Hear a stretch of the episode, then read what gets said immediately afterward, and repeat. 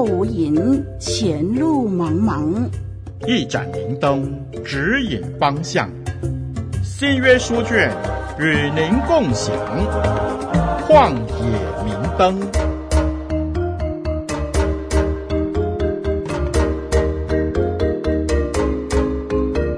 听众朋友，大家好，我是您的属灵小伙伴凯文老师。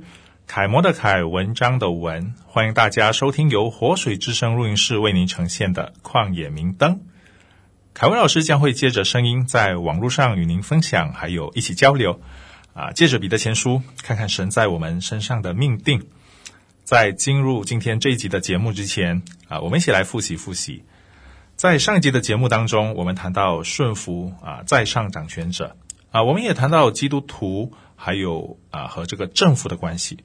今天我们继续查考彼得前书第二章的啊十三到十七节。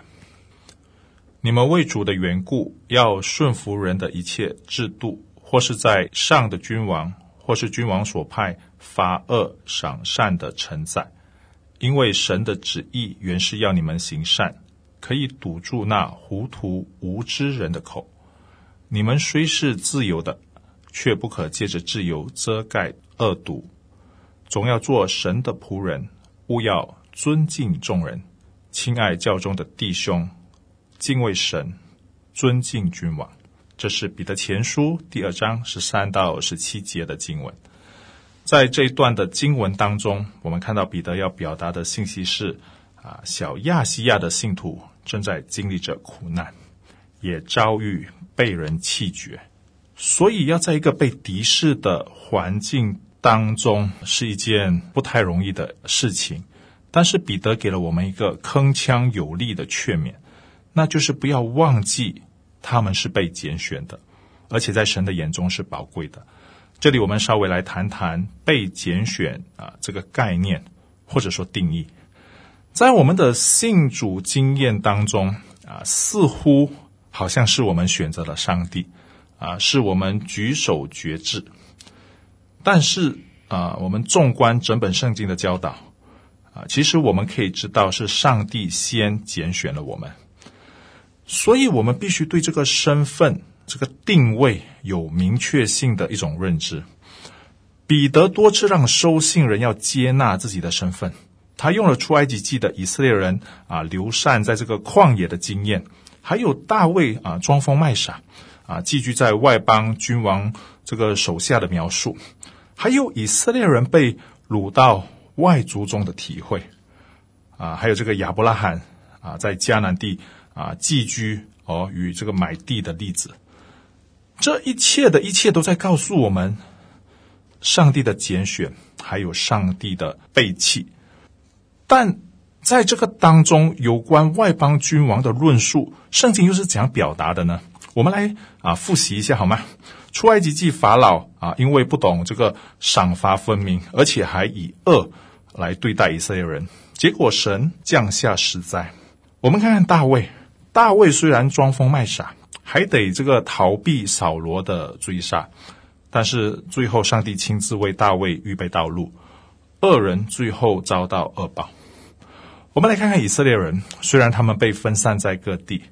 但是啊，这些将他们掳去这个啊列国的神，岂不是在先知书当中借着先知啊，就是宣布宣告他们的罪行啊，并且审判他们的恶行吗？我们再来看看亚伯拉罕，当他寄居在这个迦南地啊，在这个四王攻打五王的这个战事当中，上帝的同在使到他得胜，并且将他的侄儿罗德救回来。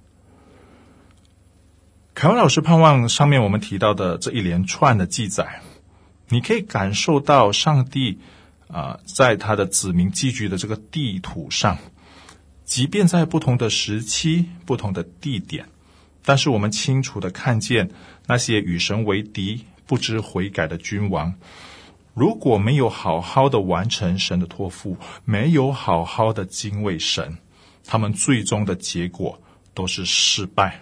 而且非常的凄凉。彼得在这里除了要让我们再次笃定，我们除了是旧约上帝子民的身份，更是借着何西阿书啊，这个怜悯临到非子民的宣告，向这个世界阐明，所有的政权都是在神的手上，神指派啊，他们也使用他们。然而，他们是否忠心的完成主的托付，那就另当别论了。但是，彼得让我们看见那些狂傲的君王啊，不按神啊旨意治理的，最终都走向灭亡，还有被审判的道路。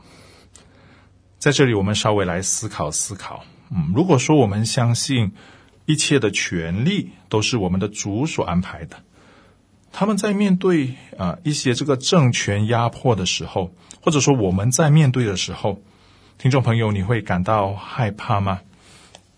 如果是我的话，如果今天政府打压说不能自由的聚会，啊，如果被发现啊，必须缴这个巨额的罚款啊，甚至还要坐牢的话，啊，我想我肯定会很害怕。但是彼得在字里行间给了我们确据，还有安慰。被弃绝却是上帝所拣选的，宝贵的。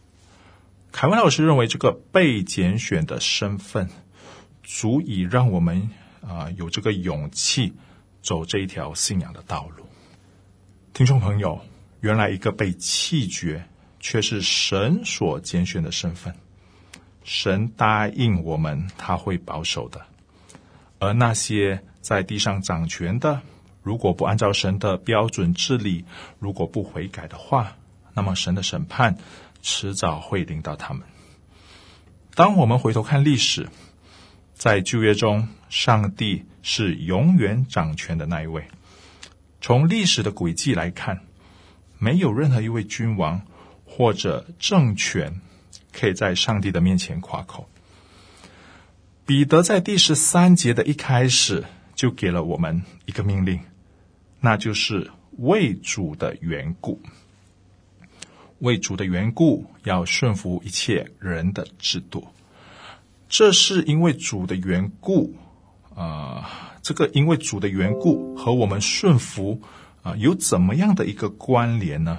从彼得这段经文我们可以看到啊、在我们顺服这个地上一切掌权的时候，然而其实神才是永远掌权的那一位。所以彼得的文字是很有智慧的，他用了为主的缘故作为开始，啊，这其实也说明了啊，人的一切制度应该要以主的缘故为最大的前提。其实，在旧约神学的思维啊，当我们顺服人的制度的时候，其实真正说明了只有上帝才是这个世界的真光。就是因为有这样的一个规范，我们才可以顺服在地上的掌权者的一切的制度。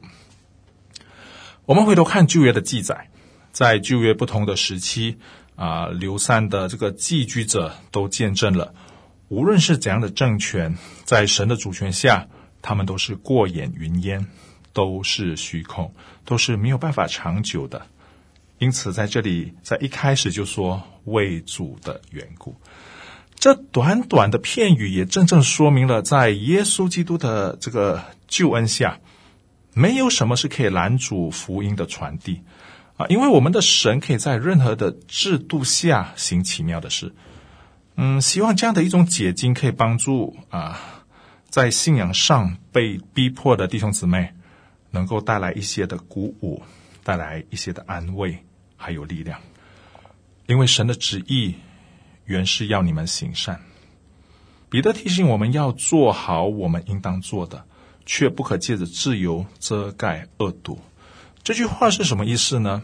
这是说我们千万不要因为政府或者说政权不公平啊、不公义而自由的去做邪恶的事。我们确实是有自由的，不过这样的一种自由应该是属于上帝的，要做上帝要我们做的事。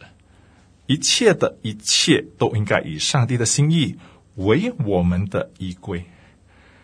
凯文老师认为，这是自由的定义，并不是为所欲为，而是为主所欲。彼得在这里并没有明确的说明基督徒啊参政的啊，就是参与政治的啊考量或者原则，只是轻描啊淡写的带过。但是彼得的教导很清楚，我们要做好自己，扮演好自己的角色，千万不要以邪恶作为自由的出口或者手段。求主帮助我们，让我们懂得分辨哪一些是公义的，哪一些是邪恶的。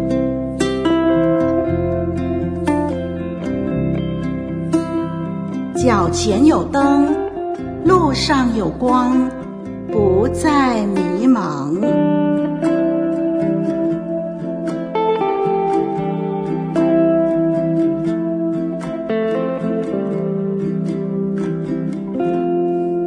最后，我们稍微来总结一下，人的制度有哪一些呢？其实一切啊、这个制度关于政府的啊、也包括其他的权威。这些制度可能有一些是人自己设立的啊、有一些是啊、这个神啊、所设立的啊。不过不管哪一种，我们的态度是要顺服。彼得接下去就对这个一般性的诫命做了进一步的说明。不单要我们顺服政府，你看下文十八节也提到说，就是做仆人的也要遵从主人的命令。在第三章的第一节啊，也说做妻子的更要顺服丈夫。呃，当我们翻阅这个啊原文参考的时候呢，彼得是用同一个动词的 hypotasso 代表顺从，所以他看重的是什么呢？他看重的是主人仆人的关系。还有夫妻的关系，这些都是什么制度呢？这些都是人的制度，而顺从这些制度的权威是为主的缘故。一切这些代表所有的制度，所有凡是合情合理的制度，都是我们顺服的对象。这当中包括了亲子的关系，包括与牧长、与教会、与会友的关系。啊，在工作上，这个主管。和下属的关系，啊，老师与学生的关系，所以神建立了这类有权威的制度，为的是要使社会的每一个人啊都能够正常的运作。所以，如果我们顺服这些制度的话，啊，就一定可以讨神的喜悦，而且更重要的，可以让神得荣耀。我们一起来祷告。天父上帝，我们感谢你，因为你是我们的掌权者。在这一片寄居的土地上，我们常常希望可以为自己争取公义。我们常常埋怨政府的腐败，还有剥削。我们或许正面对信仰的不自由，或许正在信仰被打压的国土上。然而，从经文当中，我们找到你给我们的安慰。我们知道你才是那一位掌权者。历世历代的君王都不过是浮云。因此，今天我们或许还得咬紧牙关，但是我们得到从你而来的安慰，因为我们有你这位掌权者。主啊，让我们因为你的缘故而勇敢的走下去。让我们有更多荣耀你名字的机会，奉耶稣的名祷告，阿门。我是您属灵的小伙伴凯文老师，再会。旷野明灯，照亮你的人生。